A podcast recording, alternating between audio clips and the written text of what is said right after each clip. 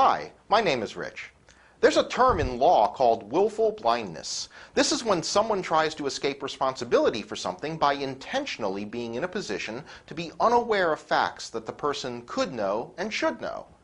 Willful blindness doesn't get you off the hook in our courts, and it doesn't get you off the hook with God. Our story today is a tough one. A rich man lives lavishly, while a poor man named Lazarus lay at his gate, longing even for scraps of food that don't come his way. When they die, Lazarus is carried by the angels to heaven, while the rich man is tormented in Hades. The rich man calls out to heaven and begs for relief, and also asks that a warning be sent to his brothers about what might befall them. He's told this is impossible. The gap between them cannot be bridged, and his brothers have already had the message of the prophets to warn them. There is no subtlety in this story. There is no indication that the rich man caused Lazarus' plight, but that doesn't matter.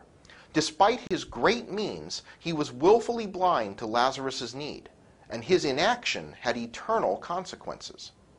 But there is a happy story here. Did you miss it? A poor man suffered greatly, died, and now lives in heaven eternally. If we missed that good news, if all we heard was the fate of the rich man, it's because we ignored Lazarus too.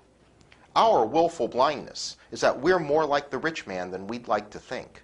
And that's why we need Jesus. See you on Sunday.